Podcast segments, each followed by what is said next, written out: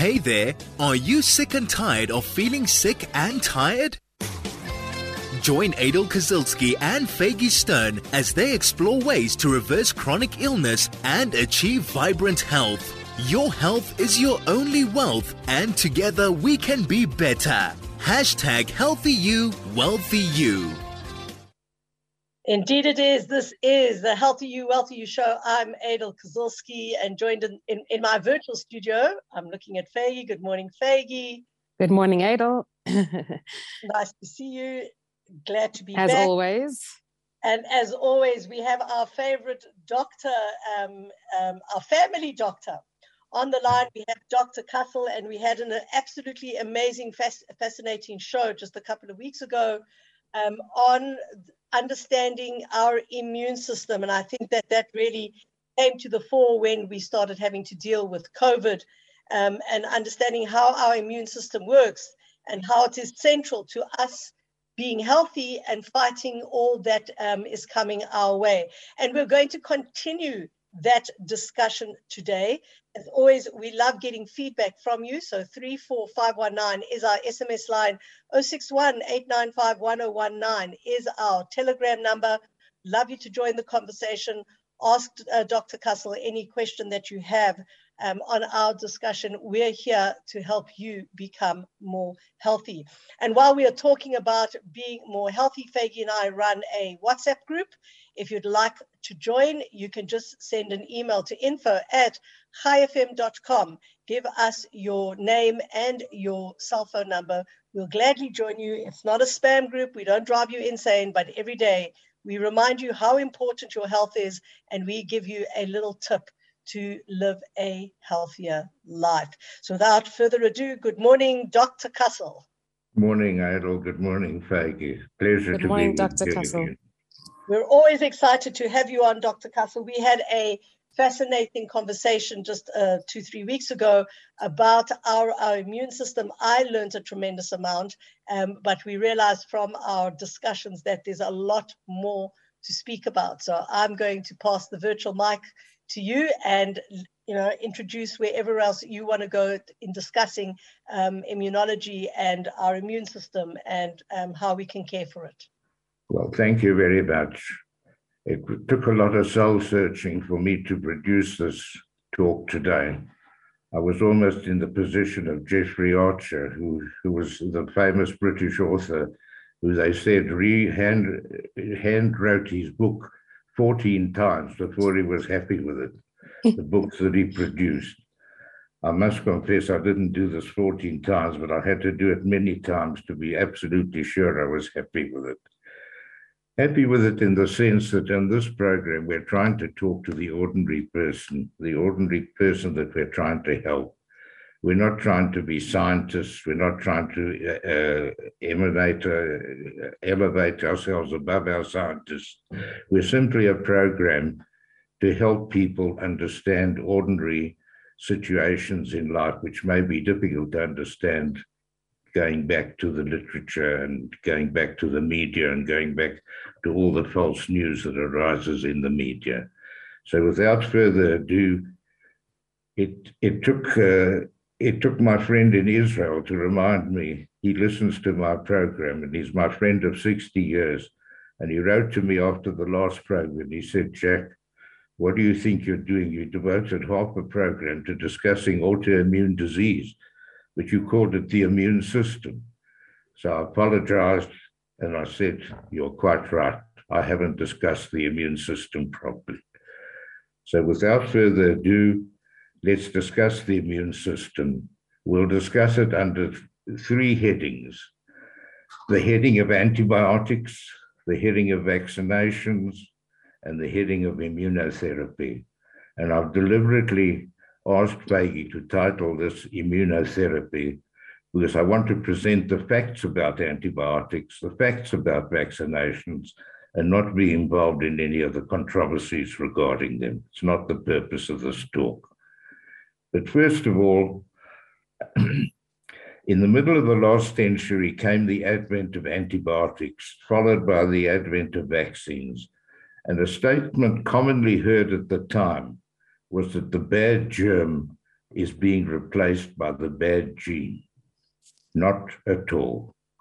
Genetic problems, they said, would be our major medical concern in the future. Nothing could have been further from the truth. Let me discuss first the antibiotic. Antibiotics started off with the development of sulfates and penicillins, and initially the excitement was great. But soon bacterial resistance began to emerge, and more and more powerful modified antibiotics had to be developed to cope with the resistant strains of bacteria that arose. Why has this occurred? The first thing we did with antibiotics was change the pattern of the ordinary organisms in our bodies. 50 years ago, the laboratories reported that 30, uh, that 90% to 95% of the infections in the body were bacterial, and only 5 or 10% were viral. As we stand in, in 2022, the statistic has swung around completely to 90% now being viral and only 5 to 10% of bacterial. And you know what? The great majority of viruses don't react to antibiotics at all. Antibiotics are quite useless in treating them. What is the source of this dramatic turnaround? Well, the first thing is we've forgotten the way Hashem kept us alive for 3,000 plus years without antibiotics and without vaccines. The term was known as herd immunity. You got your infection, your body produced antibodies, you resisted the infection, and you got better. That soon, with the advent of antibiotics, was embraced by the good term, by the term that the good germ has replaced the, uh, uh, the good germ counters the bad germ. You need to have good germs in your body in order to fight your bad germs. That is also part of herd immunity. Unfortunately, some of us have forgotten this. Because what did we do with the advent of antibiotics? We have successfully succeeded in reducing most of the good germs in our body. And in this way, more and more powerful antibiotics have had to be developed. We have tried to give probiotics, we have tried to give Inteflora, but it's like trying to put out a veld fire with a hose pipe. It doesn't work like that. The good germs have largely been eliminated. And unfortunately, this today has resulted in the development of stronger forms of antibiotic to cope with the stronger infections. And unfortunately, this is being tested to the limit.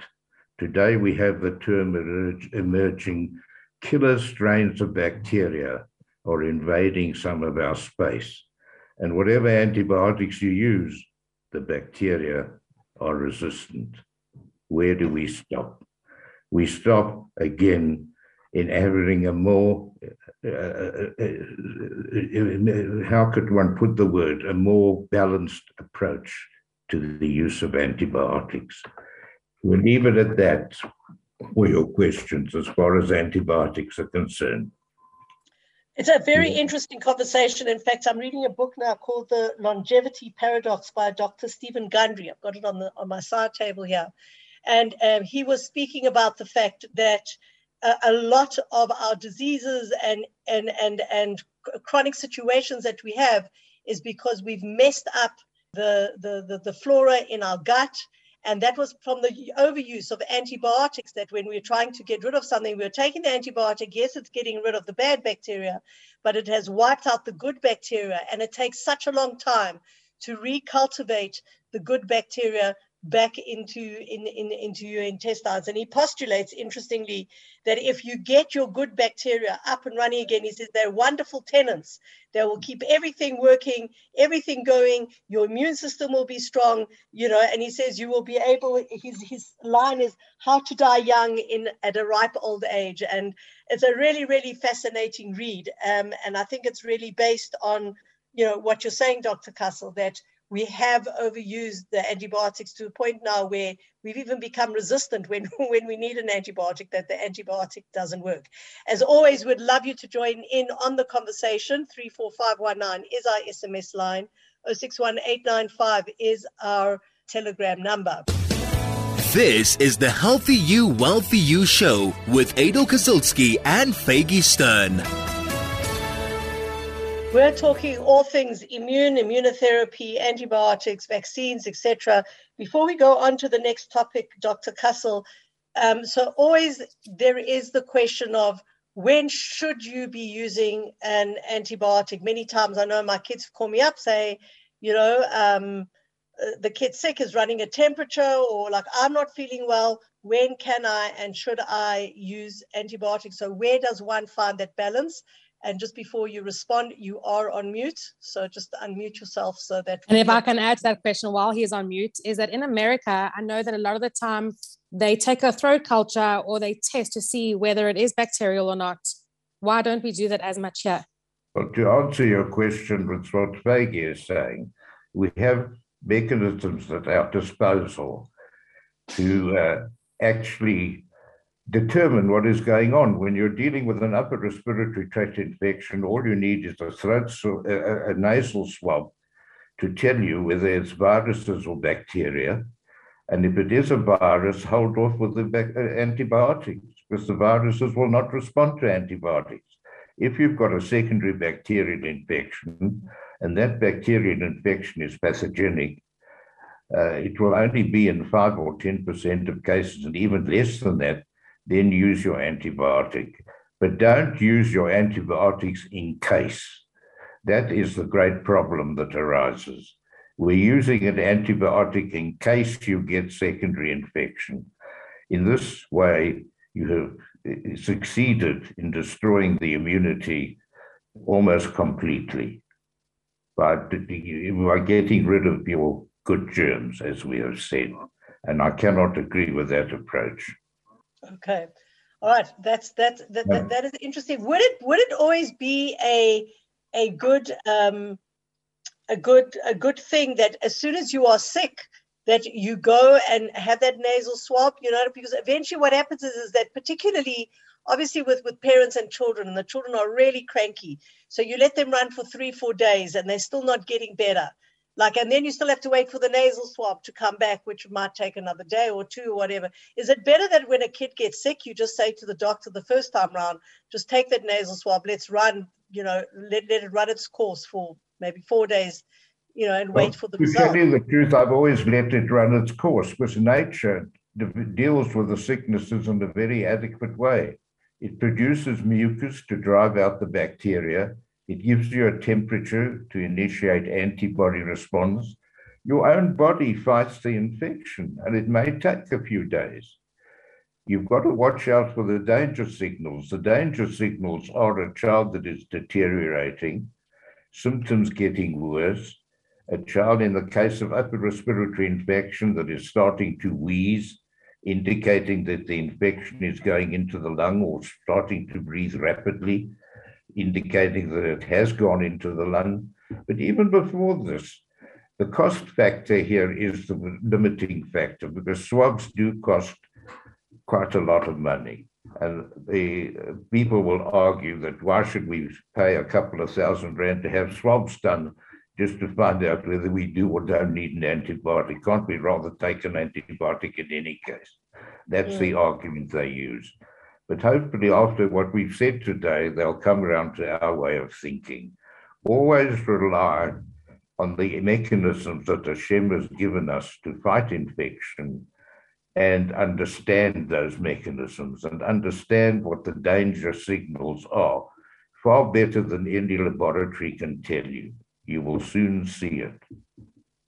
I think also an important point that you're trying to say, Dr. Kassel, is that by taking an antibiotic, even just on whether you do or don't need it will affect your body and your immune system for the future. So the next time you do have something that your body has to fight, your body won't naturally be able to fight it because the immune system would be lower. Correct. You're, you're, you're, you're toning down your own immune response. You're removing the good germs that fight the bad germs. I can honestly say, in my own case, that I've reached a ripe old age, and I think I've had antibiotics once or twice in my life, and I managed to be here. So that's an incredible uh, feat. People that take antibiotics routinely every week or two weeks or three weeks, every time they get a sniffle or a thing in the nose, those people, in my opinion, are destroying their natural immunity. But let's leave it at that for the moment. Let's get on, otherwise we won't finish. Let's let's move on to vaccines then. I think is the next topic, correct? Vaccines is the next topic. And with vaccines goes the antibody. You will recall from my first presentation that the immunoglobulin or antibody that arises in the body following an antigenic stimulation from without or within is a very significant factor. A significant antigen antibody response came with the introduction of vaccines. And there is no doubt that effective vaccination has saved millions and millions of lives since their introduction. Take, for example, the smallpox vaccine. This vaccine has stood the test of time and even to this day has provided 100% immunity against smallpox and has led to the obliteration of the disease since 1970, so much so that smallpox vaccination isn't being done anymore. When considering whether other vaccines should be used, my own personal view in practice has always been to vaccinate against potentially killer diseases and those diseases that cause long-term suffering, deformity, and morbidity. And of course, into this category falls six or seven very important conditions. The one is poliomyelitis. The second one is measles. The third, hepatitis. The fourth, meningitis. The fifth, tetanus. The sixth, TB. And the seventh, diphtheria. Those are the primary ones. But obviously, not the only ones. Unfortunately, everything has come with a price. And as with the use of antibiotics, with the widespread introduction of vaccines in viral infections, we've found that the viruses are becoming cleverer than some of the bacteria. They are becoming very clever at mutating. They are changing their form, rendering the vaccine less and less effective and necessitating the use of more and more modified vaccine to try and get the infection under control. You must understand with viral infections, and I stand to be corrected by eminent scientists, but I think I'm right. But the virus simply looks for a host in which to coexist. You're not going to ever obliterate completely every virus that occurs in your body. The typical example is now the laboratories are reporting at the moment that influenza H1N1, which is the old swine flu of five years ago, is our commonest cause of winter flu. Five years ago, it would have caused panic all over the world had it been reported. Today, it's the commonest cause of winter flu, and everybody's getting over the winter flu. And that's swine flu. I don't want to get involved in the coronavirus hoo-ha that's going on at the moment. Just to mention that the coronavirus is also mutating. There are already three types of coronavirus living inside us. And the fourth type is mutating down from an alpha and a theta form to now an omicron form, which is a significant form but nevertheless a form that is not killing with the same intensity as it as the coronavirus killed in the pandemic. And my own opinion is that the Omicron and lesser forms of mutation, provided they're not going to kill you, should be left alone to find their resting place in our bodies where they belong. Already, three other coronaviruses are coexisting inside us. Unfortunately, also with vaccinations, an antigen antibody reaction can cannot be fully controlled, and unintended consequences may occur. And that is the production of an antibody that doesn't only hit its intended target, but goes off and hits unintended targets.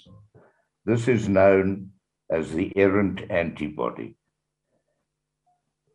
A simple explanation as to how the antibody becomes errant. And I don't want to get into the scientific details of this, but when you produce a vaccine, you attach, you formulate that vaccine to attach it to a specific receptor in the organism. And unfortunately, the body may not always differentiate between that receptor and go off to another tissue in the body with a similar receptor and attack it. Fortunately, this has not been widespread, but it has led to the introduction of the field of immunotherapy, which I'm going to discuss subsequently. An exciting development is now occurring with immunotherapy in that we are now starting to harness the antibody. And I get on to the third subject immunotherapy.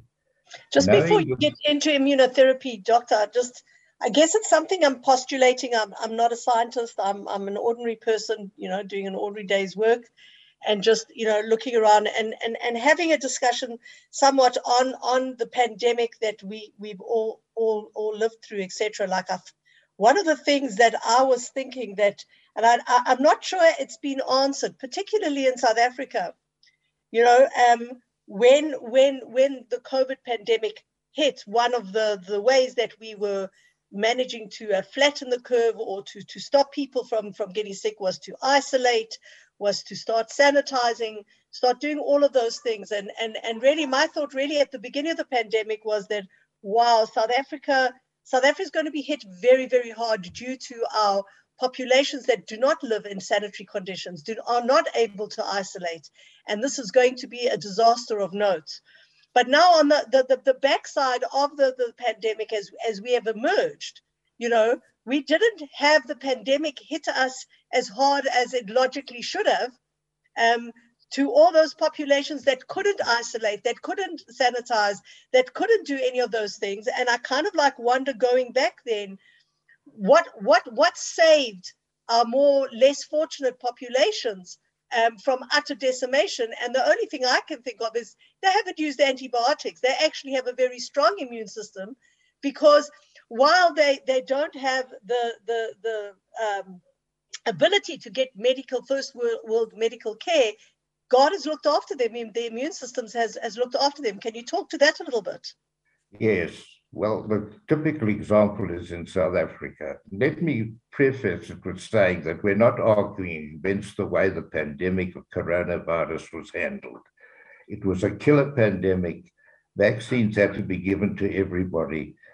Everybody supposedly took them, and the pandemic was brought under control. Nobody argued with that.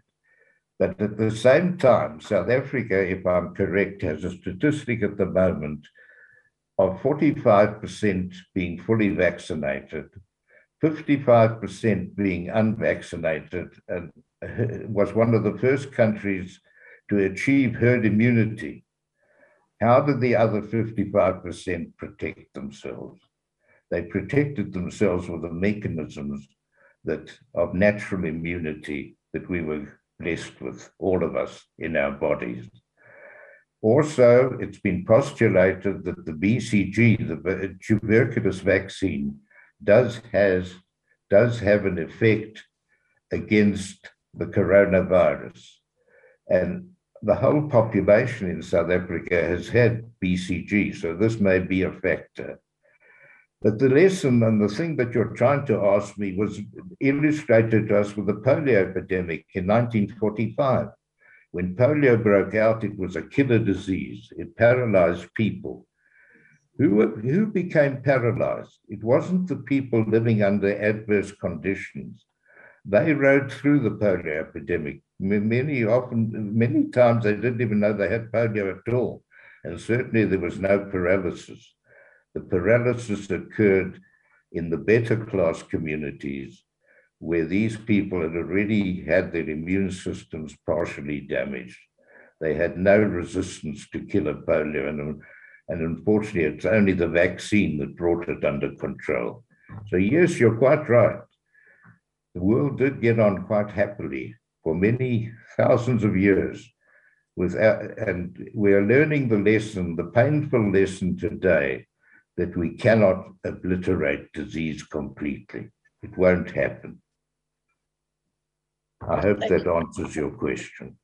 But now we come to the most exciting development of the eh, part of the program, the development of immunotherapy. Israel, as usual, and the America to a certain extent, has illustrated the beneficial effects of immunotherapy. They did something very simple.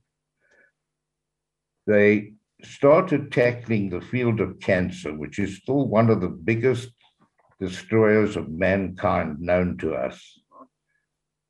And what did they do? They never interfered with the program of the oncologists in treating cancer. It was still surgery, it was still radiotherapy, it was still uh, cytotoxic drugs. But somebody discovered that your and that your actual body produces what's called an anti-tumor vaccine. It's a natural antibody produced by the body. How did this discovery come about? The Lancet Journal, medical journal, about 15 or 20 years ago, published an article in which they said that in routine post-mortems done on people over the age of 90, that had died of accidental causes, not diseases, accidents. When they did post-mortems on these people, they found multitudes of cancer riddled all over the body. And it was postulated that if you lived long enough, your whole body would go malignant. So, what is keeping the malignancy in check? What is keeping the cancer from spreading? What is keeping it from breaking through? Your own anti tumor vaccines. And what did Israel first do? They isolated women with a BRCA gene cancer of the breast. They concentrated those antibodies, which naturally had become depleted. That's why they had cancer, because they, they no longer had an anti tumor vaccine. And uh, sorry. Finish your sentence. They no longer had sufficient anti tumor vaccine. So, what did they do? They concentrated the antibody. They bled these patients, took their blood, concentrated their antibodies a hundredfold, a thousandfold, a millionfold, and re injected the blood into the patients. And lo and behold, the tumor started to melt away the secondaries which were present in the brain and the lungs started to disappear, and the cancer was brought under control. And I'll stick my neck out. I'll break. Before now. you stick your neck out, let's just go for a quick ad break. This is 101.9 Chai FM. This is the Healthy You, Wealthy You show with Adel Kazilsky and Faggy Stern. We're talking immunotherapy now and trying to understand how this um, specific form of, uh, of therapy now is playing a huge role. And if you'd like to join the conversation, 34519 is our SMS line. 61 is our telegram number. Dr. Kassel, I'm sure, would be willing to answer any of your questions. You were about to stick your neck out, Dr. Kassel you know, I'm about to stick my neck out and say that within the next five or 10 years, and Mirza Hashem, I'll still be alive at that stage, I'll be able to do a program based solely on immunotherapy and tell you how this is our main body defense in many spheres of medicine. Not only cancer therapy, but in overcoming disease, in overcoming infection, in overcoming killer or resistant germs. All you have to do is produce an antibody against those and do it in the correct way. you have to harness your antibody. And the antibody is something, a gift that the greatest gift that could ever have been given to us by Hashem. That is how we have stayed alive. And like so many things in medicine, I've always said that uh, wherever you you start to criticize the actual structure of the body, we come back to learn the truth. And we're learning the painful lessons today of how our immune system was initially programmed and coming back to the same form of understanding. As far as the vaccines are concerned, the modern vaccine, just to illustrate to you, the Moderna vaccine that's been formulated against COVID 19, Moderna themselves have just reported that in 16 cases of cancer of the pancreas, in eight of those mm-hmm. cancers, their vaccine produced an antibody which was also successful in limiting the spread and progression of cancer of the pancreas. Now, everybody knows that cancer of the pancreas is almost a death sentence, it's 100% fatal. And here are 8%, uh, 8 out of 16 people alive today because of this. In tribute to our own oncologists, I know of one or two cases in South Africa that uh, friends of mine that are also receiving antibody therapy in addition to the usual cancer therapy. And it's the new emerging field of medicine. As far as control of infections is concerned, well, what did the Americans do when Ebola virus hit West Africa? And West Africans were dying in, in their millions. They had two doctors who got Ebola virus in West Africa. They flew them back to Washington, having garnered blood from hundreds of patients with Ebola virus in West Africa. They concentrated that antibody they re injected it into their two doctors in Washington, and their two doctors are wandering around Washington today completely healthy. They didn't die of Ebola virus. So really, that, that, was the same thing that I think that happened with with COVID. At one point in time, they were asking people who had um, successfully uh, fought the infection to give up their blood, and they, they they they were injecting that back into really sick people with COVID. Absolutely, that that is really the way to do it. So before we criticize everything, just remember that the antibody is the most single most vital factor today in controlling infection, controlling the spread of disease, stimulating immunity, and it's a basis of immunotherapy. And it's the proper development of the antibody that is the secrets of the antibody that we still don't know that's the future of medicine. Dr. Kussel, you sent us a video recently um, explaining immuno- immunology, immunotherapy, and it explains how they they give you a medicine, and the medicine then puts a bacteria over the tumor, and then your own body attacks that bacteria, and then attacks the tumor as well. Well, this this is this is a, a, a, a program that I sent you of very important scientific work, which was reported in the New England Journal of Medicine, where they took a tumor and coated that tumor with bacteria so that an antibody would be produced. They then produced a vaccine against that bacteria. And when the vaccine was introduced into the patient, it destroyed the bacteria in the tumor as well. And that's how it worked. And this is the way we need to go in immunotherapy. We need to utilize the resources of the antibody.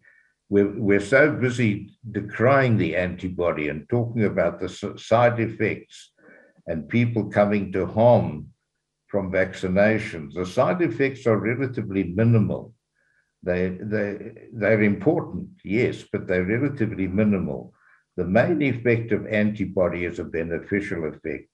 And this is what Hashem has given us all through life, all through the 3,300 years of our existence to fight infections ourselves. We need to harness this antibody properly and make it work for us. So yes, we were discussing the other night on the phone as well. Sorry, Adel, just to finish this off.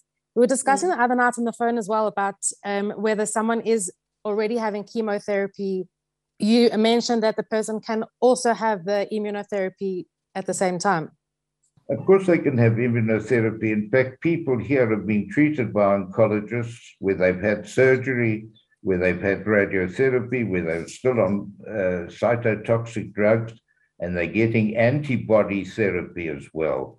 It has now become the fourth pillar in the armamentarium of treating cancer today.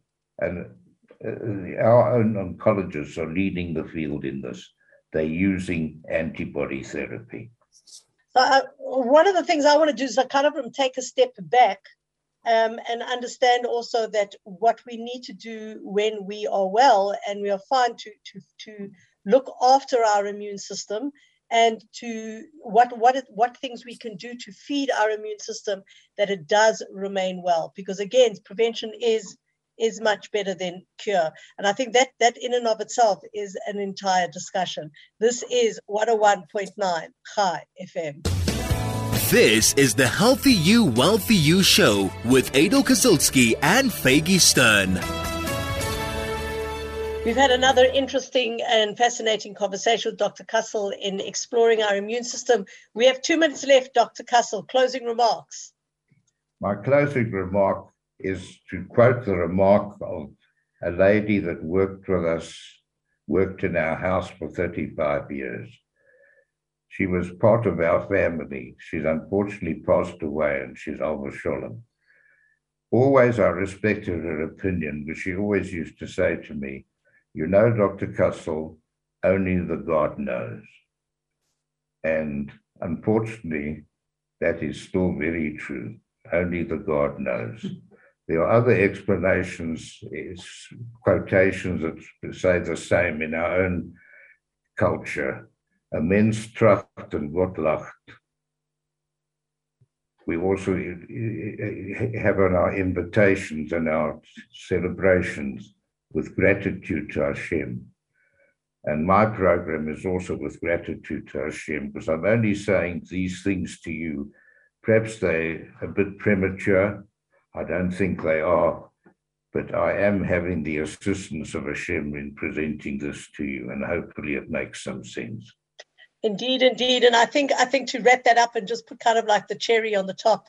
Um, if we understand that our bodies are God given, and in being God given, that God has created it perfect, and that if we treat it with respect, we treat it with the, the manner in which God has prescribed, then um, we surely can guard our health and then, of course, be wealthy.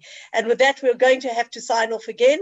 Um, hope everybody enjoyed the show. I certainly did. Thank you again, Dr. Kussel, for your immense knowledge, your time, and your expertise. Thank you, Faggy, for holding my hand on this incredible journey. And we'll be back next week discussing, I believe, uh, Faggy, osteoporosis. So, uh, Absolutely. So that is going to be a discussion for, for next week. But until then, have a fabulous week ahead. Stay warm and stay healthy. Thank you, everybody.